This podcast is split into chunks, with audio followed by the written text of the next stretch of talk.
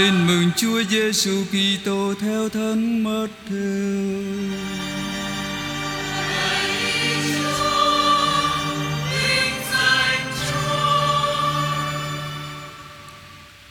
Khi ấy, Đức Giêsu nói với các môn đệ rằng: chính anh em là muối cho đời, nhưng muối mà nhạt đi thì lấy gì muối nó cho mặn lại? Nó đã thành vô dụng thì chỉ còn việc quăng ra ngoài cho người ta chà đạp thôi. Chính anh em là ánh sáng cho trần gian. Một thành xây trên núi không tài nào che giấu được, cũng chẳng có ai thắp đèn rồi lại để dưới cái thùng, nhưng đặt trên đế, để đèn soi chiếu cho mọi người trong nhà. Cũng vậy, ánh sáng của anh em phải chiếu rọi trước mặt thiên hạ, để họ thấy những công việc tốt đẹp anh em làm mà tôn vinh Cha của anh em đấng ngự trên trời. Đó là lời Chúa.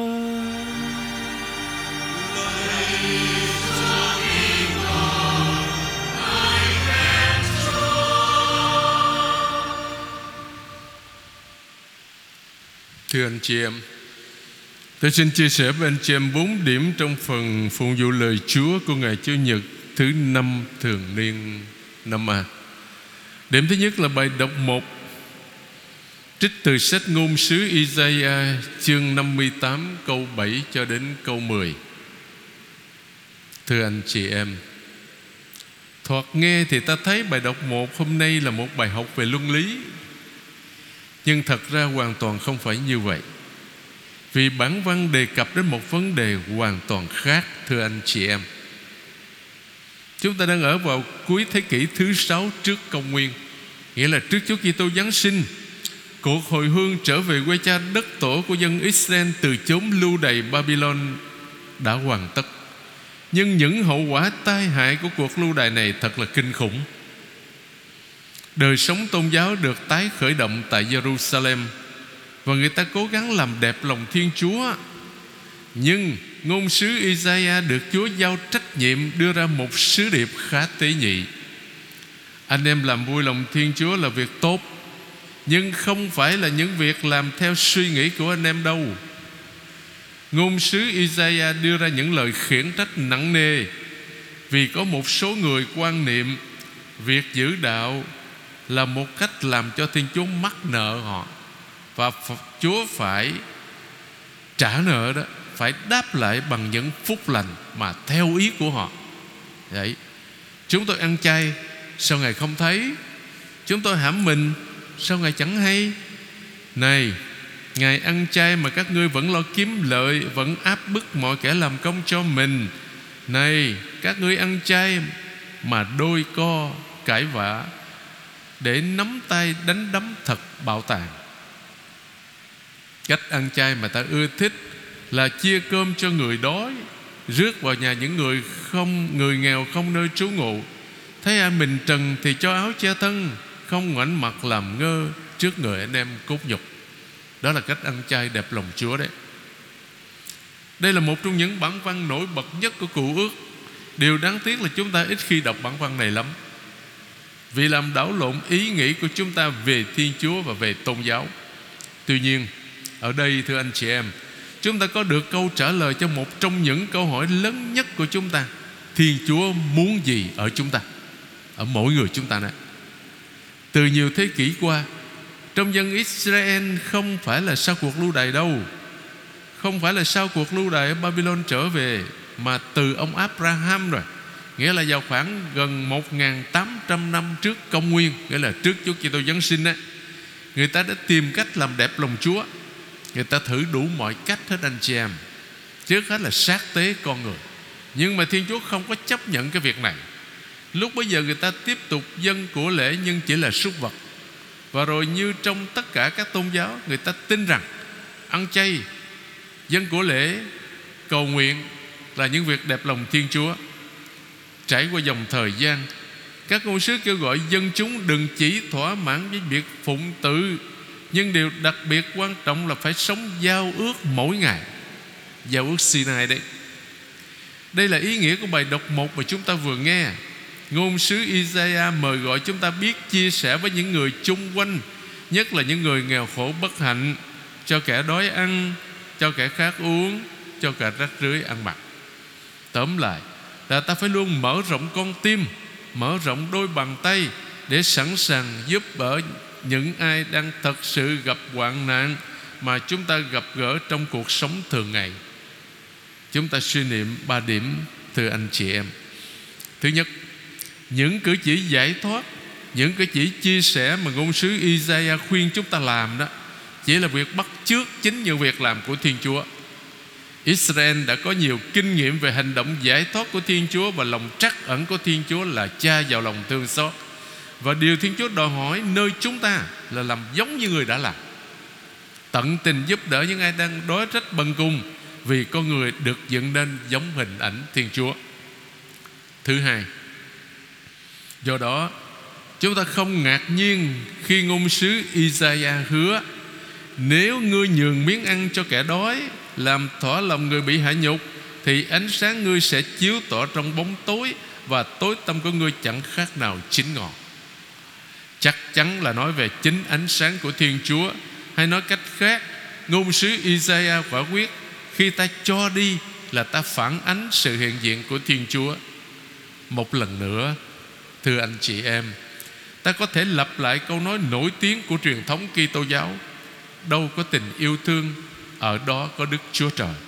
Đặc biệt là lời của Chúa Giêsu trong sách Công vụ Tông đồ chương hai mươi câu ba mươi lăm: cho thì có phúc hơn là nhận.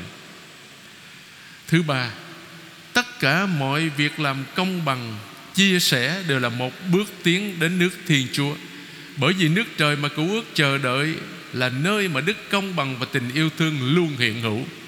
Bài tin mừng Chủ nhật tuần trước đó về tám mối phúc thật nhắc chúng ta nhớ rằng nước trời được hình thành từ ngày này sang ngày khác bởi những người sống hiền lành, trong sạch, xây dựng hòa bình, đói khát sự công chính và hay thương xót. Chúng ta bước sang điểm thứ hai là đáp ca Thánh Vịnh một trăm mười một mà chúng ta vừa nghe một ca viên hát đó anh chị em. Cho ta thấy người công chính thật hạnh phúc biết bao. Chúng ta cùng suy niệm trích đoạn của Thánh Vịnh chúng ta vừa nghe. Theo thói quen của các Chúa Nhật thường niên đó, thì những câu trích của Thánh Vịnh một trăm mười một hôm nay là tiếng dội lại ý nghĩa của bài đọc một chúng ta vừa nghe đấy. Ai quan tâm đến đức công bằng và được Thiên Chúa hứa ban cho ánh sáng, thì đến lượt mình cũng phải trở nên ánh sáng soi đường cho người muốn sống ngay thẳng. Giữa tối tăm bừng lên một ánh sáng chiếu rọi kẻ nghe lành, đó là người từ bi, nhân hậu và công chính. Phúc thay người biết cảm thương và cho vay mượn, biết theo lẽ phải mà thu xếp công việc của mình. Một người như thế được danh thơm tiếng tốt, nhất là lòng quảng đại của đương sự phản ánh lòng tin tưởng của người này đối với Thiên Chúa. Họ sẽ không bao giờ lay chuyển. Thiên hạ muôn đời còn tưởng nhớ chính nhân, họ không lo phải nghe tin dữ, hằng an tâm và tin cậy Chúa, luôn vững lòng không sợ hãi chi. Lòng tin tưởng này làm cho người công chính trở nên kiểu mẫu cho việc chia sẻ cho những người nghèo khổ. Kẻ túng nghèo họ rộng tay làm phúc, đức công chính của họ tồn tại muôn đời, quy thế họ vươn cao rực rỡ. Chúng ta bước sang điểm thứ ba là bài đọc hai. Hôm nay tôi giải thích khá dài ở bài đọc này nha anh chị em, mời anh chị em lắng nghe. Trích từ thư thứ nhất của Thánh Phao Lô Tông đồ gửi tín hữu Cô-rinh-tô chương hai câu một cho đến câu năm. Thưa anh chị em, như thường lệ đó, Thánh Phao Lô đưa ra những điểm tương phản. Điểm tương phản đầu tiên là mầu nhiệm của Thiên Chúa hoàn toàn khác với sự khôn ngoan của loài người. Điểm tương phản thứ hai là lời rao giảng của Thánh Phao Lô loan báo mầu nhiệm hoàn toàn khác với những lời nói hùng biện của loài người. Ta cùng suy niệm về hai điểm trong cái tương phản này: mầu nhiệm của Thiên Chúa và sự khôn ngoan của loài người, lời rao giảng của Thánh Phao-lô và sự hùng biện của loài người. Trước hết là sự tương phản giữa mầu nhiệm của Thiên Chúa và sự khôn ngoan của loài người. Thánh Phao-lô nói rằng Ngài đến để loan báo mầu nhiệm của Thiên Chúa.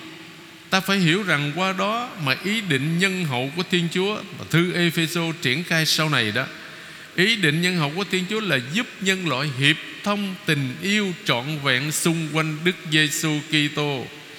Vì vậy ý định nhân hậu của Thiên Chúa dựa trên những giá trị của tình yêu, sự phục vụ lẫn nhau, ân sủng, tha thứ, và ai cũng đều thấy thấy rõ là Đức Giêsu đã thực hiện suốt cuộc đời trần thế của Người trong ba năm Người rao giảng tin mừng.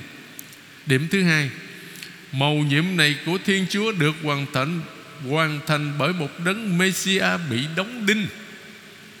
Điều đó hoàn toàn trái ngược với lý luận của loài người, gần như là nghịch lý tới anh chị em. Thánh Phaolô quả quyết Đức Giêsu Nazareth chính là đấng Mêsia, nhưng không như dân Israel chờ đợi. Bây giờ họ chờ đợi một ông vua, chứ không có chờ đợi một cái tử tội bị đóng đinh đâu nha. Người ta không chờ đợi một người bị đóng đinh. Quan niệm của loài người cho rằng người bị đóng đinh thì không thể là đấng Mêsia được. Người Do Thái họ nghĩ như vậy đó anh chị em. Tất cả mọi người Israel lúc nào cũng có trong đầu họ câu sau đây của sách Đệ Nhị Luật: khi một người có tội đáng phải án chết và đã bị xử tử đó, và anh em đã treo nó lên cây, thì xác nó không được để qua đêm trên cây, nhưng anh em phải chôn ngay hôm đấy, vì người bị treo đó là đồ bị Thiên Chúa nguyền rủa. Đấy. Tuy nhiên ý định nhân hậu của Thiên Chúa không gì khác ngoài Đức Giêsu Kitô Chúa chúng ta hết. Như Thánh Phaolô đã nói, khi Ngài làm chứng về niềm tin của mình, Ngài không nói gì khác ngoài Đức Giêsu Kitô. Đối với Thánh Phaolô đó, Đức Giêsu Kitô đích thực là trung tâm của lịch sử nhân loại, trung tâm kế hoạch cứu độ, và là trung tâm đức tin của Ngài. Ngài không muốn biết điều gì khác. Tôi không muốn biết đến chuyện gì khác ngoài Đức Giêsu Kitô, mà là Đức Giêsu Kitô chịu đóng đinh vào thập giá. Qua câu nói này, ta nhận ra những khó khăn đủ loại mà Thánh Phaolô phải đương đầu, từ những lời thoá mạ của người đồng hương, kể cả những lần bị bách hại. Họ tìm đủ mọi cách để giết cho được Thánh Phaolô, nhưng mà Chúa gìn giữ Ngài nha. Đấng Mêsia bị đóng đinh dạy ta hiểu rằng sự khôn ngoan đích thực, sự khôn ngoan của Thiên Chúa là ân sủng và tha thứ, không chấp nhận bạo lực bao giờ. Chúng ta đã nghe tất cả những điều đó trong bài tin mừng về tám mối phúc thật Chúa Nhật tuần rồi thưa anh chị em. Đối diện với sự khôn ngoan của Thiên Chúa, sự khôn ngoan của loài người là một sự khôn ngoan duy lý, đưa ra những lý lẽ để thuyết phục dựa vào tài năng, dựa vào uy quyền. Sự khôn ngoan này chúng ta không nghe trong sứ điệp của tin mừng đâu. Đàn khác, Thánh Phaolô đã gặp thất bại ở Athens, đỉnh cao của nền triết học ngày xưa đó. Khi Ngài nói, Ngài rao giảng về cái tu sinh về sự sống lại là họ Họ xua đuổi Ngài, họ mời Ngài đi chỗ khác, không nghe. Điểm thứ ba, sự đối chọi thứ hai trong bản văn đó, ngôn ngữ hay lời rao giảng của Thánh Phaolô hoặc là thuộc hùng biện. Thánh nhân không hề nhắm đến vấn đề hùng biện đâu, nhưng Ngài đi xa hơn nữa. Đối với Thánh Phaolô đó, dùng hùng biện để thuyết phục người khác chỉ là một trở ngại, vì hoàn toàn không phù hợp với sứ điệp của tin mừng. Loan báo tin mừng không phải là khoe khoang sự hiểu biết hay đưa ra những lập luận. Đức tin giống như tình yêu thưa anh chị em, không phải là việc thuyết phục. Bây giờ bạn thử đi thuyết phục một người nào đó yêu bạn, thử xem kết quả ra sao. Ta biết rằng trong tình yêu không có vấn đề lý luận, vì con tim có những lý lẽ riêng của con tim. Đối với mầu nhiệm Thiên Chúa lại càng không hơn nữa. Người tín hữu chúng ta chỉ có thể bước vào mầu nhiệm tình yêu đó từ từ mà thôi thưa anh chị em. Mầu nhiệm về một đấng Mêsia tôi tớ, một đấng Mêsia chịu đóng đinh không thể được loan báo bằng uy quyền, vì trái ngược với mầu nhiệm được loan báo. Chính trong sự nghèo khó mà tin mừng được rao giảng, đó là điều mang lại cho mỗi người chúng ta lòng can đảm. Đấng Mêsia nghèo khó chỉ có thể được rao giảng bằng những phương tiện nghèo khó. Đấng Mêsia tôi tớ chỉ có thể được rao giảng bởi những người tôi tớ. Vì thế đừng có quá lo là mình không phải là nhà hùng biện, vì sự nghèo khó trong lời diễn đạt của chúng ta rất phù hợp với sứ điệp của tin mừng. Thánh Phaolô đi xa hơn nữa khi nói rằng đời sống nghèo khó của những người rao giảng là cần thiết cho việc rao giảng thành công, và phó thác mọi sự cho Chúa. Không phải Thánh Phaolô đã thuyết phục những người Cô-rin-tô đâu, mà là Chúa Thánh Thần, chính Thánh Thần Chúa đã đem lại cho lời rao giảng của Thánh Phaolô sức mạnh của chân lý, và giúp người Cô-rinh-tô khám phá ra Đức Kitô. Điểm thứ tư là cái điểm cuối cùng trong bài đọc hai đó.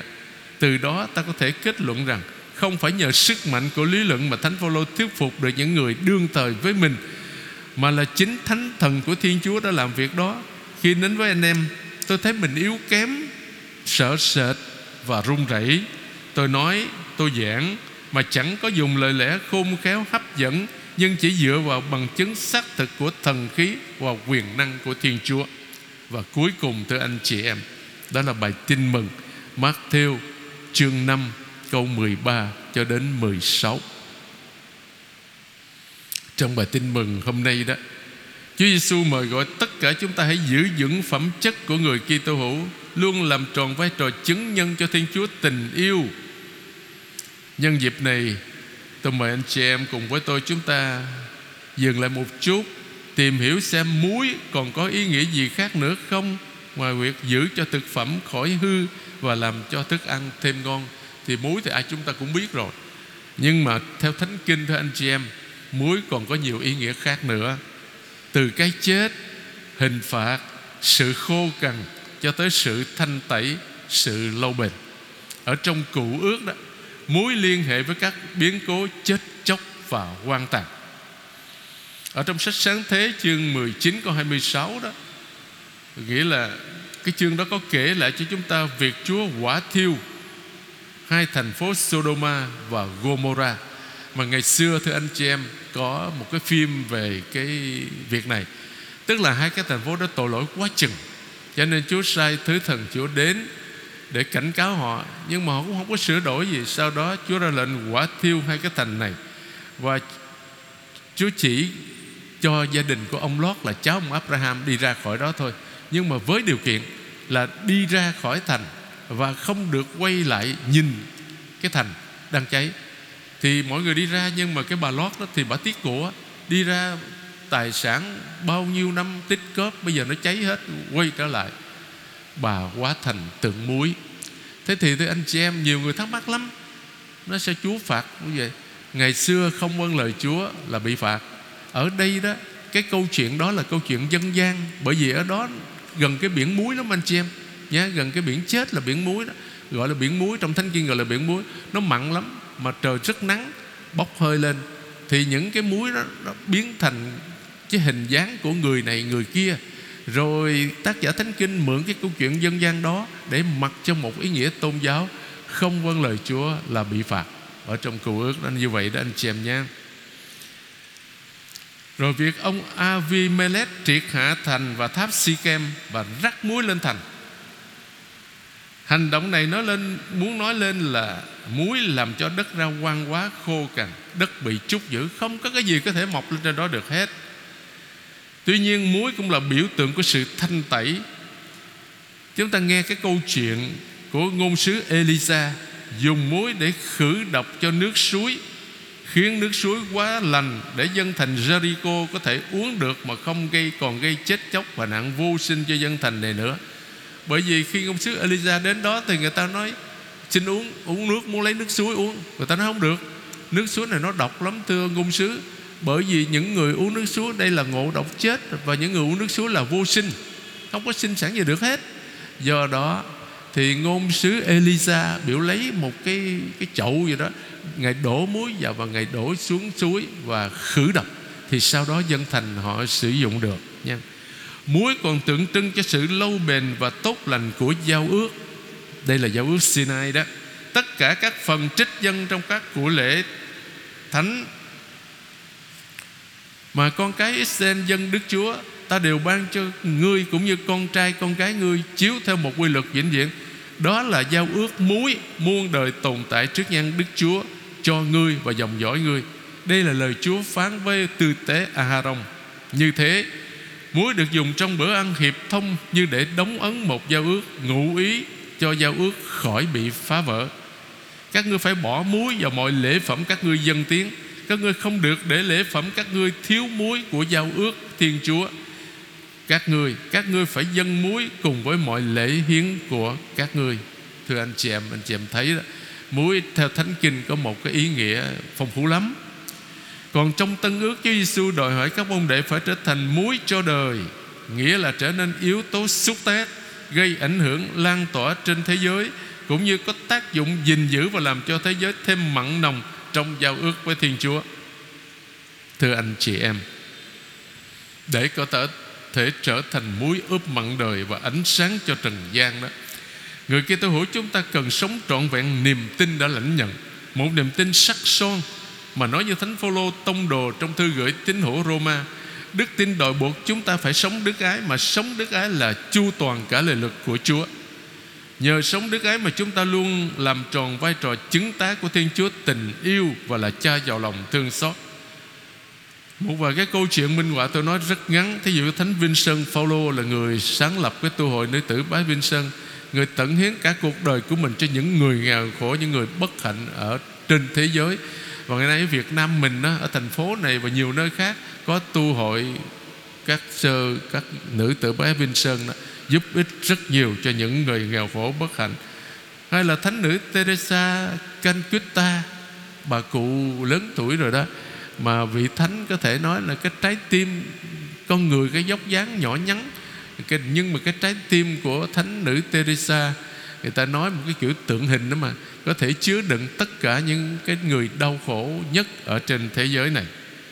Viên sĩ quan hiến binh Pháp Arno Ben Tramma đã tình nguyện chết thay cho một người phụ nữ bị cái nhóm mà khủng bố nó bắt cóc ở bên Pháp đó anh chị em. Thì các tu sĩ và linh mục tình nguyện dấn thân giúp đỡ những người bị nhiễm Covid trong các khu cấp cứu của các bệnh viện thu dung trong đợt bùng phát đại dịch Covid lần thứ tư tại thành phố chúng ta cách đây hai năm đó. Đó là những, cái, những người đó có thể làm muối ướp mặn đời và ánh sáng cho trần gian qua chính cái đời sống phục vụ trong yêu thương và khiêm tốn của mình. Từ anh chị em, lạy Chúa Giêsu, Chúa dạy chúng con anh em là muối ướp mặn đời, là ánh sáng cho trần gian, nghĩa là phải luôn giữ vững phẩm chất của người Kitô hữu.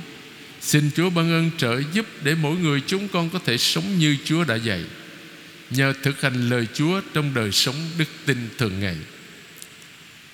Chúng ta đã thực sự trở nên muối ướp mặn đời và ánh sáng cho trần gian qua chính đời sống của chúng ta chưa?